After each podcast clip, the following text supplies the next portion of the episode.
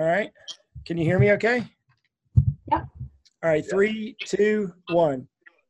Hey, everybody. This is Gary Kayye, and you're watching a video version of my Rants and Raves podcast. We are getting ready for InfoComm about a week away. And you'll see that I have two guests on today's video cast. Uh, the first one is Rachel Brown. Rachel, say hello. Hi. And the second one is Ryan DeMello. Hey, Ryan, how are you? Not too bad. Now Ryan is a uh, for some reason he's a he's a Boston Red Sox fan, but he's located at, at Oregon State University. He's a junior at Oregon State University. How'd you become a, a Sox fan, or is that your roommate? Uh, actually, it's both my roommates and mine. But uh, my parents they went to school on the, on the East Coast, and so when I was like very little, I lived in Vermont for about two years, and that's when I kind of picked up liking sports. So those were all my teams, and then we moved right back here. And all my friends were like, "Why aren't you a Seahawks fan or a Blazers fan?" I was like, "Got to stick with yeah, with, you know what I grew up with." So well, loyalty matters, and uh, so so Ryan Ryan's a junior at uh, Oregon State University. He's finishing his his exams for the quarter, literally InfoComm week. So he'll be flying in after taking a couple of final exams to InfoComm, and I'll tell you why he's flying in in just a second. But first, I want to introduce Rachel Brown. Rachel is a junior at um, U of M, University of Minnesota, which is one of the biggest universities in the country. Uh, Rachel, how are you? I'm good. How are you? Doing great. And Rachel, if I remember correctly, you're an interior design and major major with a minor in architecture. Is that right? Yep, that's right. Okay, so both of these have both of these students have a great interest in our industry, and both congratulations to them. They both won the Michael Vergauwen Scholarship for 2019. Uh, Rachel, first off, how did you find out about the scholarship and uh, the AV industry in general? Yeah, well, um, my dad works in the AV industry, and he actually sent me the uh, scholarship in an email, and he was like, "Oh, you should probably try for this," um, because one of the conversations that we always have is how what I am going to school for and what he does are very connected. Um, and so, yeah, I thought it was a really good opportunity to um, kind of explain why I personally think that they fit really well together and why they should be even more connected they already eh, are. You you are um, you are absolutely correct. We're going to talk about that too. But tell me who your dad is and where he works. Doug Brown. He works at um, oh gosh, now I can't remember. Does he work for an integrator or a manufacturer? He works at an integrator. He's a computer engineer or a computer okay. software. So okay, yeah, good. Doug Brown though. Okay, It'll good. Come to me the second the second I log off, I'm gonna remember because you're on camera. but yeah. But in any case, uh, yes, actually, um, the interior design community and AV community are connected because we're the ones that come in and destroy the design that the interior designs.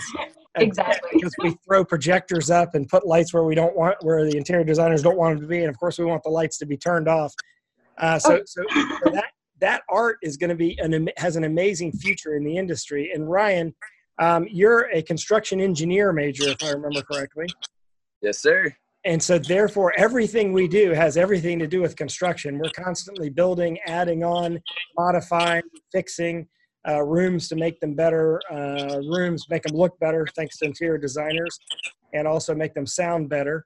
Now, I should say that we're, we're using Zoom, which is an awesome tool uh, created for our industry, among other places. Um, both of them are in their dorm rooms. Um, Ryan is on his cell phone, and Rachel's on her computer. And we are pulling all this together uh, ad hoc, which is amazing. Just the proof that technology can work, and that uh, even though things aren't perfect, this works out great. So, um, let me ask you something about uh, Ryan. I want to ask you about uh, how you heard about the scholarship, Mike Vergauwen scholarship, and why you applied. Yeah, so I actually uh, I won it two years ago, I want to say. Uh, but I've been working for our AV department for Oregon State now for about five years. Uh, I got lucky enough. My dad is the uh, is the director of that department. So academic technology, we do a lot of uh, integration with uh, a lot of the companies that we work with through uh, through InfoComm and through just the AV industry. And so he encouraged me to do it. He encouraged all the student workers to do it a couple of years ago, and that's when I first heard about it. Uh, and then I let all the other seniors, like, I was like, I'm not going to apply last year. And then this year I was like, you know, I want to apply again and actually go to InfoComm this time. So, um, especially getting closer to graduation, getting closer to being out in the real world and actually applying my, you know, my, my knowledge and knowing a lot more now, it just kind of made more sense to, uh, to, you know, apply and take that step. And well, our, our industry is, um, being transformed by millennials and Generation Z, and both of you represent the split between the two. Generation Z are definitely freshmen and sophomores in college, and millennials are definitely seniors and older in college. So you're kind of right there in the middle between the two. So you're kind of a mix between the two.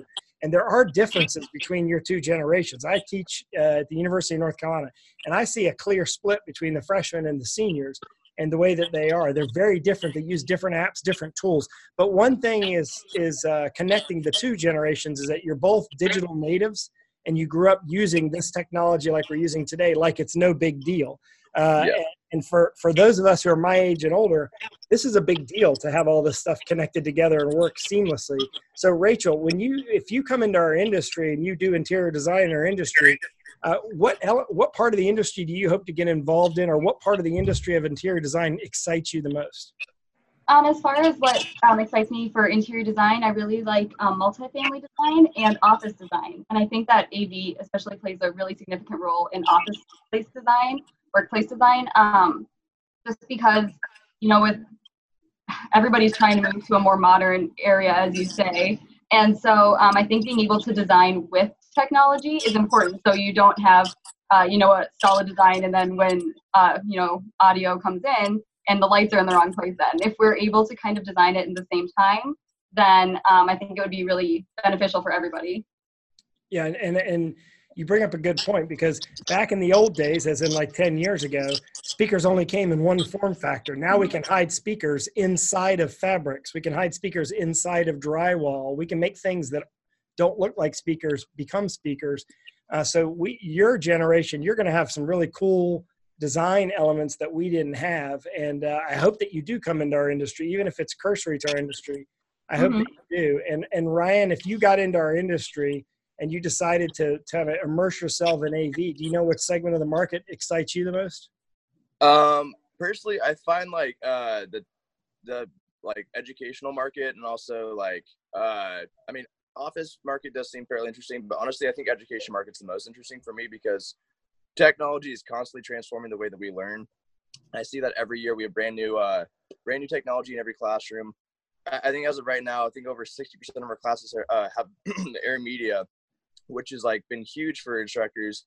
Um, I, uh, I mean, heck, a lot of our a lot of our stations are just so brand new or, or so modern um, that our instructors and our students alike can just flip between multiple sources and it's just that, that much more seamless and so i think that that's just like the most interesting aspect to me um, and then also we have we have some really cool innovative classrooms too that have just kind of blown my mind in terms of like how innovative we can be with the technology um, you know just surround smartboard rooms we have rooms that have just countless touchscreen monitors. That way, students can work in groups, and then you know the instructor can, you know, at the press of a button, can you know put whatever is on their monitor on everyone else's. And I find like that's just really effective for learning at a high level. So. And and and you mentioned a, a couple of different technologies there, including wireless collaboration, which really has transformed our industry. Um, if you both, I'm going to kind of put you both on the spot and tell me one in your lifetime, if there's one product that's impacted you the most, and it could be a consumer product, but any sort of piece of technology that you think that's impacted you the most, that you would love to see um, leveraged in the AV industry, what would it be? I'll start with you, Rachel. Oh my! I mean, there's definitely like um, Ryan was talking about smartboards in classrooms. Kind of took an entire new step on like not only being easier for like the teacher to teach, but it allowed students to also become, you know, a little bit more involved in, you know, that learning process. And I think that that's really interesting. And seeing what sort of new ideas are with that is going to be really fun. Yeah, in fact, your generation grew up with, I think that you probably never were in a classroom without a smart board or some type of interactive display, I guess, right? Yeah, I think I was in kindergarten, we might not have had one, but uh, yeah. since then, yeah, probably. Yeah, it's amazing because uh, that kind of went from kind of slow adoption to being everywhere. What about you, Ryan? Is there a piece of technology or a piece of software or something like that that you think is just amazing? Yeah, I mean, honestly, something that I've seen transform since I would say my fifth grade year in elementary school. Uh, going from an overhead projector, you know, those those uh, those slides yeah. you put on, have to get the whiteboard eraser to yeah. the you know to the brand new. Started to toss out names here, but the brand new Panasonic projectors we even tossed up here at Oregon State are just so incredibly like like bright, like such great quality. Like just the transition over time is just it's just going to keep getting better. So I'm really excited to see how that technology changes. And I mean, God knows what we're gonna have in 20 years. You know. Yeah, in fact, uh, there's there's a new technology. I just wrote an article about it earlier this week. Uh, that are micro um, LED elements that can be sewn into fabric and walls, so that you turn a little you turn a wall into a display, uh, and they're they're called nanopixels. Uh, and uh, that that article's on ravepubs.com right now. If you're interested in reading about that, of course, that is not going to happen at this year's InfoComm show, but certainly in the next 10 years, we'll have nanopixels, which means that we can sew displays into fabrics and into uh, building materials so that, as you said, Ryan, displays will be kind of everywhere, omnipresent. Um, and, and Rachel, when you come to this year's InfoComm, do you have a, is there, a, do you have a plan? Have you, have you, have you plotted out what you want to do? You're just going to kind of wander around and all I just need to take it all in. Um, I think that there's going to be a lot to learn and a lot to look at. Um, so I'm excited to kind of see everything. And yeah, hopefully it'll be really fun. And you have one more year in college, right? Yep, one more. Okay. So we're going to try to get you both jobs. Ryan, you've got one more year in college, I think, right? Is this you got one more uh, set of quarters, I guess? Yeah, I've got one more year. Okay. And, and, and at InfoComm, do you have a mission? Are you going to take any educational classes? Are you just going to wander around and look at all the technology? Uh, I think I'm going to try to kind of balance it out between walking around, checking out the, uh, obviously the, you know, the, the people that are trying to sell their stuff. and then also I'm going to go to some of the educational classes. Uh, try to take in some, uh, some good information too. And then I'm really just trying to network and meet as many people as possible and just kind of get a feel for the, you know, for the people that work in the industry and obviously, hopefully meet some really cool people. Are, now, do either of your parents are planning on going to this year's InfoComm? I Oh, think yeah. just my dad, just my dad this year. Okay, good. So, so you'll have, uh, so, so I guess that's good and bad because you'll be at some parties, but that'll be weird. Uh, I have, what's that? You get a tour guide then, so it's good. That, there you go. Okay. Well, ultimately, I think you're going to have a great time. I'm going to try to help you get jobs. I'm going to, in the description of this podcast, I'm going to post um, links to their LinkedIn profile. I want you to connect with them. I want you to congratulate them for winning this award. I knew Mike Vergauwen personally. Uh, he was a great guy. This is a great award named after him. Um, it's a great scholarship program. It's new to our industry, as Ryan kind of alluded to. It's new to our industry. We need a lot more youth coming into our industry. Are either one of you running in the 5K on Friday morning? Do you know about the 5K? I am not running in the 5K, but Come on. There is a 5K. Yeah, there's a 5K at the Convention Center Friday morning, and it is to raise money for the Avixa Foundation, which is what funded your uh, scholarship.